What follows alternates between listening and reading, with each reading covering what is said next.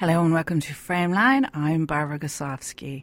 You're listening to Radio Regent, which is, as usual, available at radioregent.com, but now it's available through iHeartRadio. So we're very excited over here, and I'm very excited that uh, I'm going to be talking about the 19th annual Planet in Focus International Environmental Film Festival. It's taking place next week, starts on the 25th and goes to the 28th. And before I go any further, I'm just going to tell you that the best place to go for information is the website planetinfocus.org. O-R-G. And right now, I have a guest, and I have a guest that has three point something films in the festival. You'll learn what that means in a second.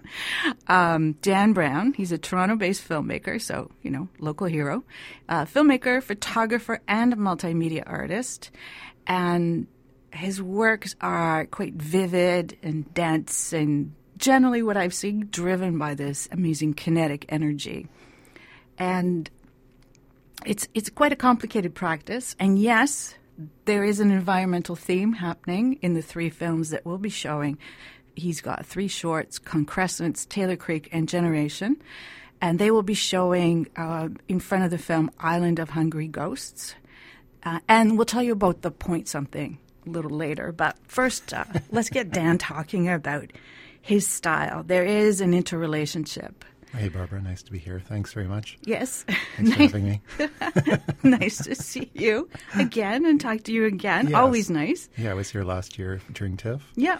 And Yeah. uh, happy to be back. Good, good, and uh, I'm glad that you know you're you're being you're being present in other festivals, and that your work, um, it, I would call your work you know experimental, but I would call it also like very approachable because of the the way that you have this interrelationship between the your style, between uh, the way that your style explores perception and the way that you explore environment. So before we get to that interconnection there and that dynamic play, let's talk a bit about your style so people have a sense of what we're talking about. Sure. Yeah. So the, the three films that are being screened, um, they're all they're all kind of, uh, of, of cut from the same cloth. You could say uh, they're using a style that I developed about. Um, I've been working with that style for over ten years now. But uh, the first film that I I authored that was made in that style is a piece called Memento Mori from 2012. And basically, what's happening is is um, normally with a film, it's it's composed out of, of moving images, which are, are a collection of still images that are are recording one thing in movement. Um, but uh, my films are collages of still images um, shown at the speed of moving images. So still images in which every single frame of the film is changing is a different aggregate of still images. Uh, and what that produces is kind of a, a kinetic flickering effect where images appear to move. Uh, they appear to move in a lot of different directions. Uh, there are many images layered on top of each other. Um, and it creates kind of a this this kinetic uh, pulsing um, texture, which uh, which is often very colorful, uh, filled with with different shapes. And uh, in these particular works, uh, there's there's these sort of interspaces of black between the passages, which uh, I kind of liken to different lines of a poem. There, if you were writing a poem, you'd have, you know, you'd read the poem and you'd read kind of each line, and there would be a bit of a pause and a break, and there are these kinds of breaks for the eye because they're quite visually overwhelming. Hmm And and breaks for the the person's consciousness, who the person like m- for me perceiving and and taking in all of this. It's it's nice to have those breaks to sort of reflect, even for a second, on the on what's moved, what has moved in front of me. Yeah, it also it also kind of creates these after images as well because the Yeah. images are, are there's there's kind of a debate as to, to how many images can you see, uh, you know, if they're flashed at you very quickly. And in this case, I, I think that it's not possible to see all the images in the film because they move so quickly. But sometimes when there's a space, you'll be able to see this after image.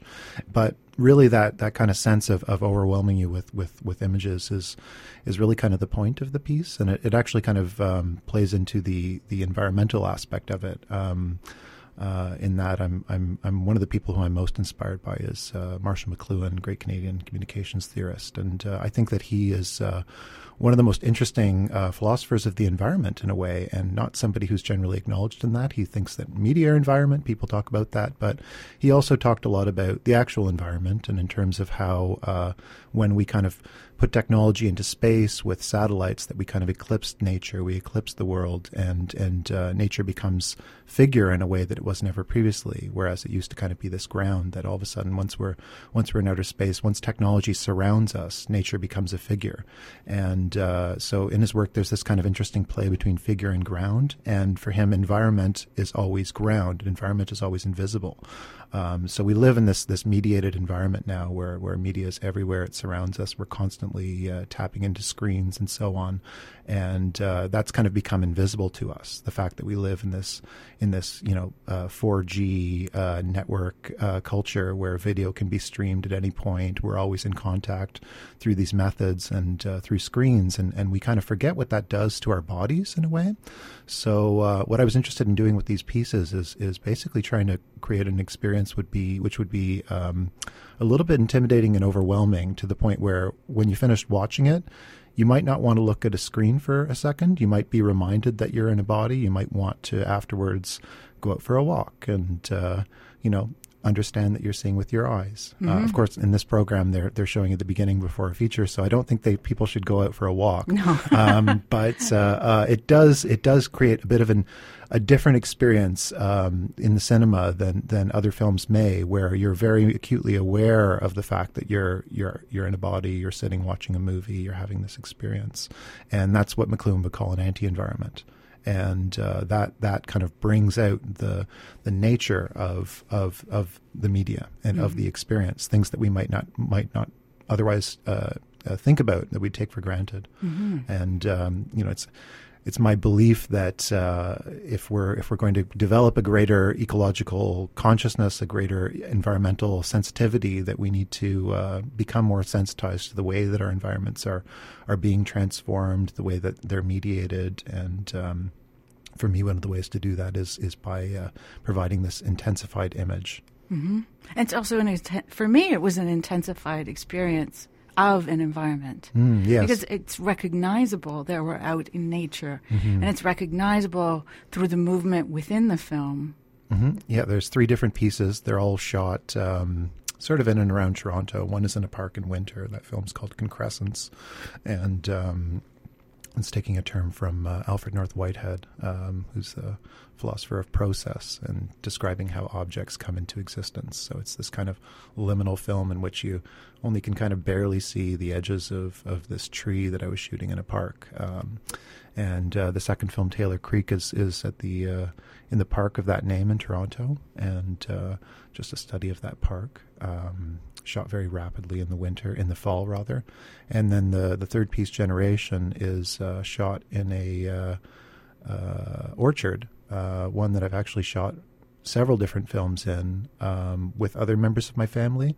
And uh, it's a film that has my, my son in it, and mm-hmm. it, it shows him walking. Uh, it's the first film that, that shows that, and so um, so it's a subject that I've I've visited and revisited a few times, and uh, and I really like that title because he's the next generation of of of my family. But then there's also this generative aspect to the images, the images being combined and reformed and regenerating in these ways mm-hmm. uh, through the the layers. And and it's you know another aspect of the films is that the the images themselves uh, repeat many times. Mm-hmm. So uh, you'll you'll see an image a few different times uh, in different contexts. Mm-hmm. And that that repetition is what helps me define my place in that natural. Mm. You know, I know you were talking about the mediated experience of the environment, um, but yet I still can't help but recall that in in slight contradiction to that, there there was also my experience of the natural, which was heightened.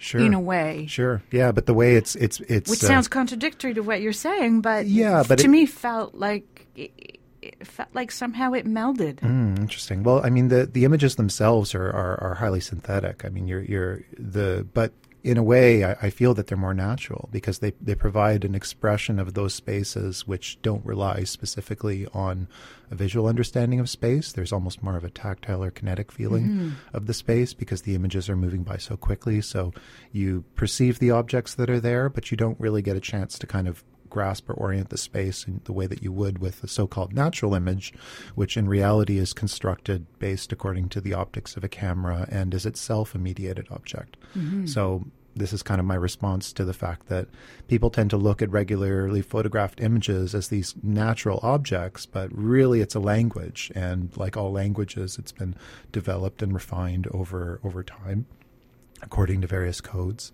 And those codes express uh, unseen and, and hidden biases, what McLuhan would call the, the environment. And uh, uh, it's that, that kind of aspect that I'm, I'm trying to kind of interrogate in a way. Mm-hmm. And, and I find that you're generating also, at least for me, it's this sensuous, sensual, I guess. Yeah, it should be. I think on the, the other hand, my sentence, my senses were heightened, not in terms of the space, sure, but more in terms of yeah, the um, Taylor C- Creek was in the fall, right? Yeah. So Taylor Creek, it was uh, my sense of being out and looking at leaves. What I see when I'm experiencing the leaves, as opposed to just looking at them, when I actually focus on leaves, or if I'm moving through space, or if I'm in a car in that kind of landscape. Mm. Um, there is it's it's not a real experience either Mm-hmm. It's it kind of reminds me of other filmmakers just using film, um, mm-hmm. um, but using film to like. Okay, I know you have no connection to Antonioni, but it reminds me what you're saying and what I was feeling. The two together come together and remind me of those times. Uh, for example, in in Blow Up, when I know that he painted those trees extra green hmm. because they had to be a certain shade of green, and then they stood out the shape of them stood out in such a way, and so that when the cinematographer filmed the mo- filmed the movement of them, say when the breeze came through, and Antonio only uh, put them in at a certain point, in a kind of in the rhythm of the film, put them in at a certain point to to sort of replicate someone's inner experience, mm. to heighten that. I wonder if I'm imposing this on your films or if there's right. some room for that in I'll there. have to try painting the leaves. no, time. no, no. You don't have to because the way that you generate these images and and the way that you have um, constructed them, uh, the way that you have. I hesitate to use the word manipulated. Oh, it's very manipulated. Okay, the way that you have manipulated them uh, makes them as heightened as when Antonioni painted, made a point of painting mm. them a sp- specific shade of green. Sure. Yeah. I mean, I guess there's there's there's a lot of chance in my process. That's that's you know I'm I'm taking the images uh, as I'm walking. I'm in, in in all the cases with these works, they they kind of evolved just out of an organic process of shooting. I wasn't really imposing the idea that I was making a film today as I was shooting them, and the fact that they kind of were completed as individual films was was a was a um, an idea that uh, that happened later on as I was as I was working with the footage. Mm-hmm. Um, but uh, um, but as I'm taking the pictures, because of the process, because there's 24 pictures in a second, uh, I can take a lot of pictures and, and not really kind of get lost in terms of what I'm doing or or what came before it. So I'll just tend to kind of shoot these bursts of images, and then. Um, you know, a lot of the time in those, in, in, the case of all these films, I was out for walks with my family, and I took mm. a couple of family pictures in there. Some of them make it into the film in, in one layer. Uh, a lot of the time, they end up getting cut out. Um, right. some of them are, are, in there, in more cases, are not. But uh, um, but uh, but there's a lot of chance involved, and and that that kind of painting aspect.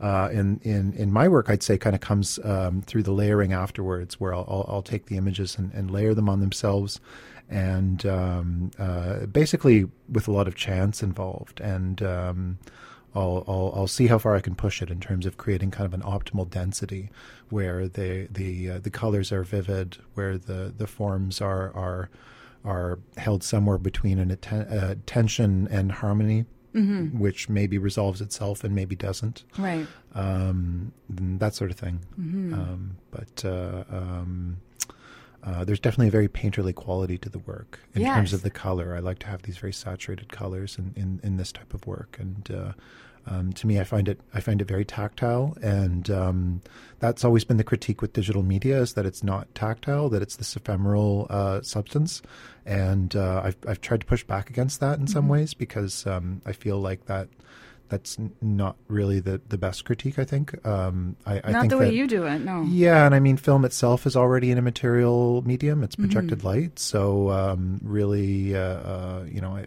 I don't totally buy that. I think that I think that in some ways it can be more tactile because there's ways that you can you can control um, images, um, you know, using using your hands through through knobs and things that uh, that can that can give another tactile dimension to it. There's ways of connecting it to, to different aspects. So so the the color and the changing and all of that to me it's it's a way of creating this kind of kinetic uh, uh, um, you know in some way hyper tactile uh, and that's why I focus a lot on textures in the film. There's a lot of close ups of leaves, of organic material, of trees and um, you know that kind of thing. Yeah, so that expl- to me that explains why I felt that my senses were heightened. My Hmm. my visual senses, you know, that I could uh, that I could almost feel them, but I also had a different experience of perceiving Mm-hmm. these these leaves, which did not feel completely divorced. You know, um, d- divorced from the actual sensation of being with them. Yeah, well, everybody's seen leaves, right? So yeah, it's, but this find is a some, different heightened way of some way seeing of showing them, yeah. yeah, but um, and, and they're very short films. It's important to add too. They're each about two minutes, and uh, that can feel strangely long when the technique is so unfamiliar for some Mhm. people. yeah. Um, but I find it around two minutes is kind of an optimal length where I can say enough. Um, but it doesn't go on for too long. So if people are really not enjoying themselves, yeah. it, it, it, it ends. Um, the, the first piece that I did like that is 28 minutes actually. And in, in fact, it, it, it's that long for a reason because it's such a, a different way of looking at images that, that my thinking was it would take somebody about five or 10 minutes to get used to that style Mhm. and that it had to be a long piece as a result. And these are kind of really short bursts. And, and the next piece that I'm working on will be a longer version of, of the same style. of this Uh, of yeah. the two, of the um, three Yeah, of, of these of these pieces, and it's going to have a soundtrack and uh, and be uh, Interesting. Uh, go back and be another autobiographical piece. These other ones are all silent. so- yes i was going to say that it's it's a different thing as well Mhm. to experience these images without sound Mhm. Yeah, I find when they're short, um, to me, it just makes a lot of sense for it to be silent because they're images, and I'm collecting them as images, and I don't like my process. I don't collect sound while I'm doing it, so to to make sound for it and to impose it on it feels. Um, kind of in a way that it it it uh, reduces the capacity for the vision component in seeing. I mean, that was Brakhage's critique of, of sound cinema. Stan Brakhage, the American filmmaker, Mhm. um, but uh, uh, and he made you know 500 silent films, and uh, um, in some ways, I think I, I like making silent films because I like kind of carrying on that. Um, that, that argument in a way that it doesn't need to have sound, but I also like working with sound as well. So there's kind of a tension in my own Yeah. work where I sometimes I like to use sound, sometimes I don't. Uh, these pieces are silent. Um, they you know. benefit from being silent the the the dynamic the kinetic energy the the rhythms Mhm. between segments the rhythms across the entire piece an entire two minute piece um, they benefit they have they have a rhythm of their own Oh, I'm glad you think so. Oh, absolutely. I mean, it, it, it's clear to me, and I hope other other people experience it that way. you yeah, yeah, it'll that- be interesting to see them on a big screen. I actually uh, don't haven't been able to see any of them on a big screen yet. Um, they have shown at a few other festivals, but this will be the first time I think that I've seen these films in on a, in a proper cinema. So uh, so that'll be that'll be interesting. Uh, it may be uh, it may be intense. I'm, I'm looking forward to it. I think it will be intense. Yeah, yeah, and I, I always tell the audience. I mean, some people are really precious with their work, but I always tell people, you know, if it's too much for you, just don't look at it. Just look at the ground. You know, look somewhere else. You can look at the light bouncing off of the walls, and uh, you know, I to me that's in a way great if it if I get people to look away from the screen because If it's too much for them, can you imagine what you're like? You're creating this situation where looking at moving images is too intense. Yeah, it kind of becomes of a an problem. experience? I like that idea of it kind of becoming a problem because part of it, in a way, part of the problem. I mean, like you know, I think a lot about uh, uh, the situation of the world in terms of environmental themes. That's why I'm really happy that these films were programmed at this festival. I think it was a really astute choice by the, the programmers, and, mm-hmm. and I it's so it's, too. it's not really something that uh, is uh, is a um, you know an overt theme in a lot of my work, but it plays into uh, everything I do. Thinking about things like the IPCC report that came out last week, Mm-hmm. which talks about the necessity that we only have you know about ten years left in order to make huge social changes. Otherwise, we're we're pretty much up up the creek with uh, civilization. So, um, you know, I think these require radical reimagining, re- reimagining, radical changes. And uh, one of the big stumbling blocks we have is that we tend, anytime there's a screen on, anytime there's any time of media playing, we just kind of sit there agog and just look at it and take it as truth. And uh, unfortunately, the people who own these these uh, uh, channels uh, don't really have it in their in their vested interest to uh, try to solve this problem. Yeah, it's sad to say. it is. Yeah. Yeah. But it's interesting that um, we are talking about abstracted images. We are talking about painterly Mm-hmm. images. You know, almost it's almost like abstract animation at times. Sure. Yeah. Even though you're, you're not animating. Well, it is. It's, it's stop motion. Yeah, I mean, it's it's, it's right. basically I- I- stop yeah. motion. Yeah. Sorry, I, I stand corrected. yeah, it can get shown in animation festivals too. I actually haven't really pursued that angle, but I think it, I think they would perfectly fit in because it. I was wondering if there was some animation. Yeah, well, it's because it's assemblies of still images. That's basically so. yeah, stop So what stop motion is. The only difference is that usually with stop motion animation, you have the camera fixed and you're moving around models in front of it. Mm-hmm. And with me, I'm I'm I'm never controlling what's in the frame. I'm just controlling the frame. Mm-hmm. So I just shoot what I see in the world and I move the camera around. Yeah, but what what I find interesting, what I find great about um, the fact that they're programmed in an environmental film festival is that they give us a different kind of perception of the environment and a different focus. Mm-hmm. You know, sort of a, an appreciation for certain things about the environment and Yeah. a certain appreciation about how we're inter- interconnected and how Well, this really, this kind of interestingly uh, draws sort of to the the point one of the the, the movies that I have in the festival because. Um, uh, the the one of my, my day job and, and one of my good friends, uh, Peter Mettler, I, I, I work with his production company, and um, uh, Peter's a well-known documentary filmmaker, and he's made a lot of films about nature and technology and the interplay between the two. And uh, uh, one of the things that that we often talk about is how the uh, this crisis of the environment is really a crisis of perception. That it's really a, a, crisis of the way that we relate to the world, the way that we perceive the world. And uh, he has a film showing in Planet Focus as well called Becoming Animal. Uh, it's the Canadian premiere. And uh, unfortunately, he's not able to be here. He's currently in Europe and he's receiving a, a, an amazing retrospective in Italy where they're showing all of his films over the next 10 days. And they've given him this award and um, so on. And he's then going to do uh, uh, the release for the Becoming Animal in Switzerland in theaters. So uh, his co director, Emma Davie, who's a, a great Scottish filmmaker, is in town to present uh, that screening. And uh, they did it in conjunction with the philosopher David Ab- Abram. Yeah. Is he going to be here? Uh, no, I don't believe so. Um, but yeah, so this film, it's it's it's a really interesting film because um, uh, you may be familiar with the film Anthropocene that just came out with uh, made by Jennifer Baichwal with Ed Burtynsky, and and uh, in a way, it's kind of a, a complement to this film, but in, in the opposite, where that film is is going all over the world and showing all of these impacts of of human. Uh, uh, endeavors on the world. And what uh, uh, what Peter and Emma did is they went to this uh, national park in the United States with David Abram, who's uh, who's a philosopher. He's kind of a, an environmental philosopher, and he talks a lot about uh, phenomenology, the experience of, of being in, in the world in one's body, and, and the act of perception. Uh, and so they they literally just went to the park with David Abram and got him to talk, and they filmed it.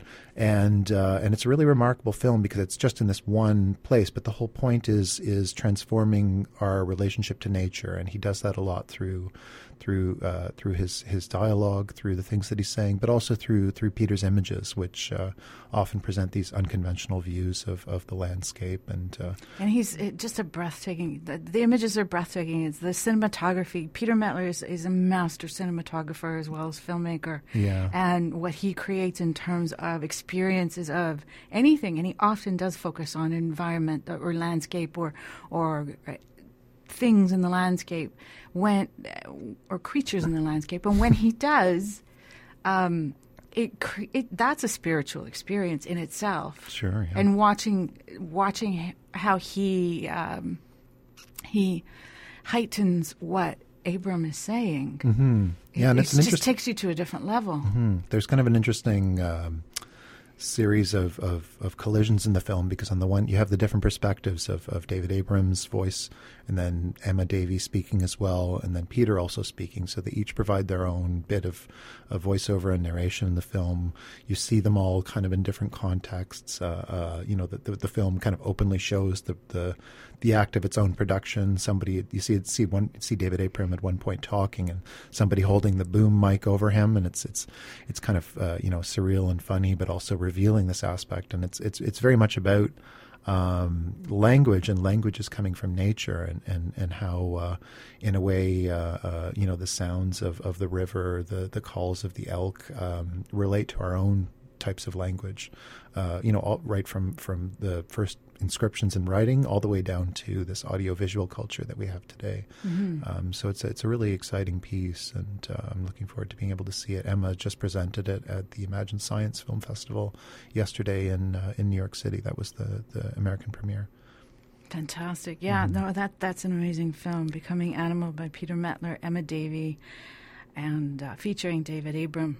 Yeah And it, I do have to say that uh, I watched your films first, and then I watched that film. I knew there was some connection between you and Peter, but I didn't know exactly what it was. And then when I watched Peter's film, I thought, in some ways, and now hearing that you two have conversations about the environment, about people, our relationship to the environment.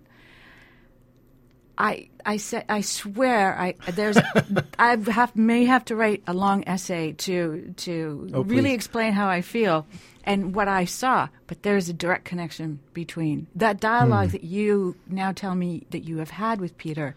I can see it between your films. Yeah, well, there's a there's a section in Becoming Animal where he um, Peter's Peter's for the last twenty years uh, been involved with um, uh, developing this type of image mixing software where he kind of remixes uh, uh, sometimes found footage, sometimes footage from his films, and um, that became a, a, um, a part of his actual filmmaking in the in the um, in his features in the end of time, but in Becoming Animal as well, there's this section that, that kind of uses this image mixing uh, stuff, and and uh, the image becomes very uh, mushy and very kind of collage together, and uh, I think that's starting to approximate where I sort of start with my films.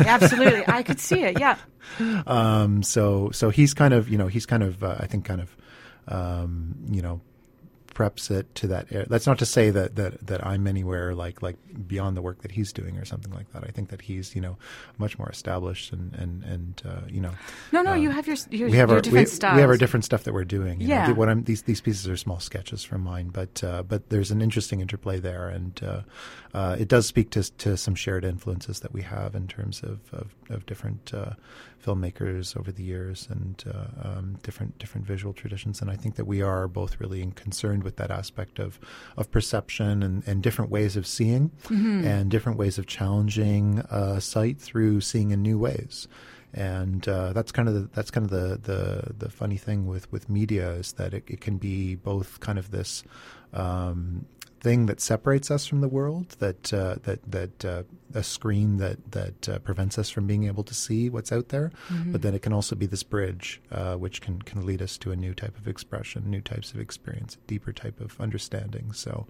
Uh, so, so hopefully these works are doing that. Oh, I absolutely think they are, and I absolutely recommend them. Um, I've been talking to Dan Browne, and he has uh, three films and a bit of influence in another one. Uh, his, his three films are showing as part of the program that includes Island of Hungry Ghosts. Um, his films are Concrescence, Day, uh, sorry, Taylor Creek, and Generation. And Becoming Animal, Peter Mettler, um, yes, for exactly those reasons that Dan Dan just said.